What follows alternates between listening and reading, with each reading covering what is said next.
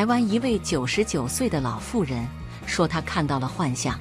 她说：“我看到了耶稣再来和第三次世界大战爆发之前的时间。”她说，在最后一场灾难发生之前，会有四次死亡的浪潮，而这些事情发生之后，最后的灾难就会降临。这是人类从未经历过的灾难。那么，这四次浪潮是什么呢？其中一次浪潮啊，居然是欧洲难民潮，被说中了。因为之前也讲过，阿南德说木星逆行回到摩羯座，将对世界未来四百年产生影响。那么未来到底是否是祸呢？我们一起来看看。一，第一次浪潮，第一次浪潮是在第三次世界大战爆发之前，人类会有一个从未经历过的缓和期。东西方超级大国之间在很长一段时间内会保持和平时期，许多国家会裁军。那么第三次世界大战爆发会从一个意想不到的地方开始。他说：“当土地被破坏，当河流失去健康，那么最恐怖的战争就会发生。各个国家会发射奇怪的炮弹。当这个炮弹爆炸的时候，留下的不仅仅是杀意，还有诅咒。”当人们开始更多的冥想的时候，他们会更接近神的智慧。但是可能为时已晚，人们将开始大量的死亡。二，第二次浪潮，他说会是基督徒开始脱离正道的时候，他们不再像过去那样愿意听到罪恶和恩典、律法和福音、忏悔和复兴，取而代之的是对物质和成功的追求。祈祷的教会场会被娱乐活动所充斥，充满了贪婪和欲望，就类似于前几年我们经常见到的那种和尚和尼姑，开百万名车。他们放弃了原本的信仰。三，第三次浪潮是道德的坠落，是人类开始未婚同居、未婚先孕，婚前呢不结合，对婚姻的不忠啊，将成为自然的普遍现象，包括基督徒。他说，在电视节目中，普遍会充满着暴力的内容，人们充满了猜忌和冲突，战争和恶意支配了世界，血染红了大地。所以，饥饿的一些野兽，为了寻找吃的，四处徘徊，进入到了人类的社区。所以，之前有很多新闻也报道过，野兽进入了人类的城镇寻找吃的，人们彼此不再宽容、体谅、互助，而手足相残。父子成仇，在丑陋的竞争中相互残杀，整个世界变得非常的不安，罪恶如瘟疫一般的蔓延了开来。四，第四次浪潮，他说是难民，而现在就有很多的难民潮流向了欧洲，而欧洲人对待难民，他说如果就像当年他们对待犹太人一样那样对待的话，那么到这个时候。就代表着人类罪恶的一面就已经展现了出来，那这也就意味着最后的灾难即将来临。说到这儿呢，老妇人老泪纵横。她说：“我不会看到了，但是你们会看到这些事情。而第三次世界大战的爆发，这将是一场短暂的战争。”他说：“第三次世界大战结束的时候，就是一枚核弹爆炸后。”它的尘烟将覆盖美国、日本、澳大利亚和所有发达国家。当时的空气和水源都被感染了，农田无法耕种。幸存的人类努力逃亡到一些贫穷的国家，得到的是以其人之道还治钱之身的待遇。最后，突然之间，耶稣降临。而老妇人请传教士务必鼓起勇气，告诉人类上帝所展示的这个幻象，仅仅是人类罪恶所带来的后果。这就是米诺斯传教士错失的使命。五男子穿越到两千一百一十八年，一位名叫史密斯的美国男子自称是美国中央情报局的特工。他透露说，他曾经在一项绝密任务中到过两千一百一十八年。在接受采访的时候，他公开了一张向人们展示了两千一百一十八年的世界会是什么样子的照片。根据英国《太阳报》报道，就是史密斯呢作为特工，曾经经常来回于不同的时空前往过两千一百一十八年。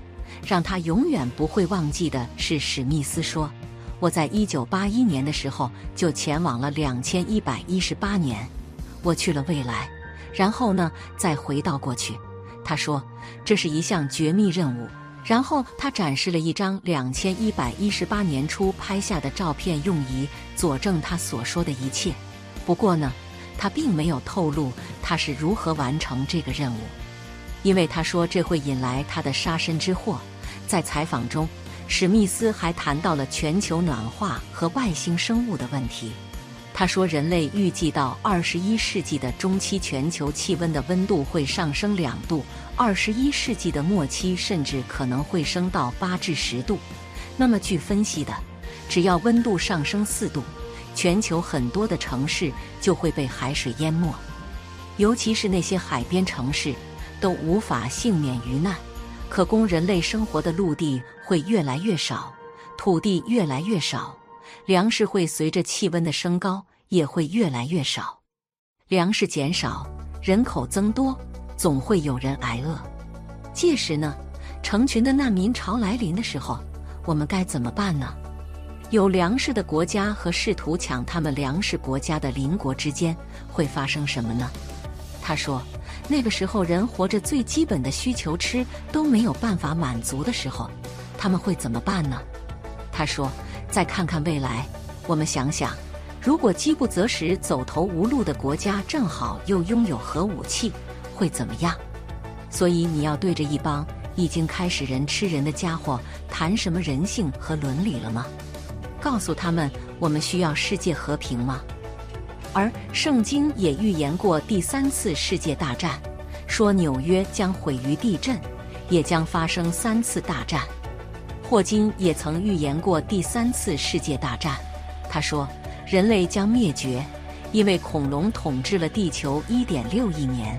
人类现阶段已知的文明也不过才五六千年，恐龙都灭绝了，人类为什么能独善其身呢？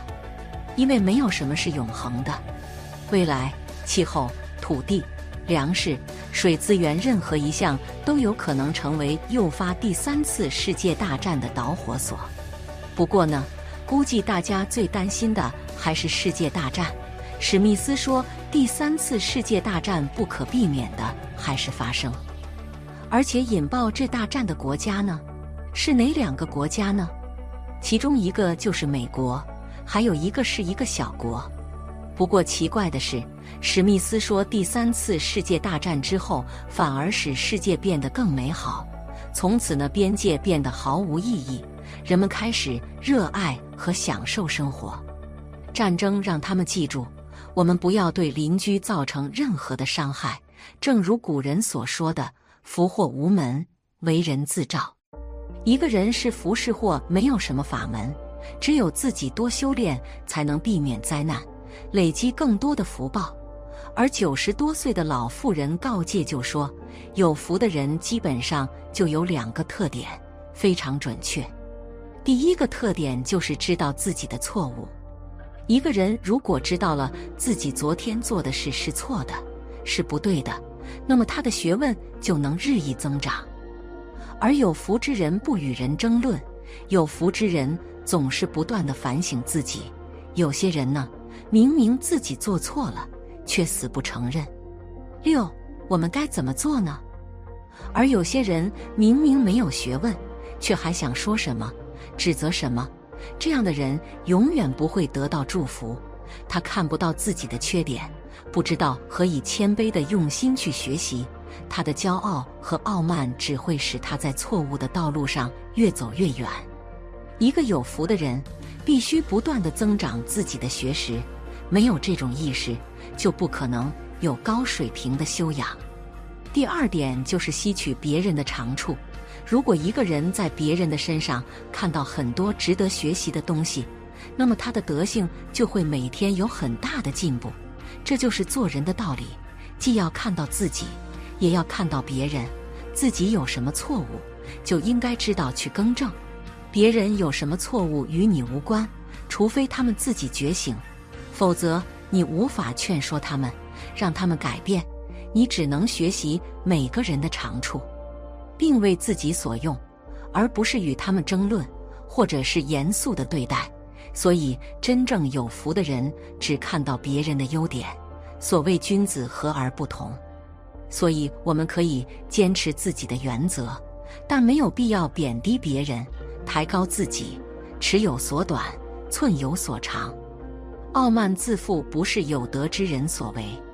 所以，如果你能够从身边的每一个人身上摄取优势，那么它就像一个无尽的大宝藏，随时可以让你取用，激励你成长和进步。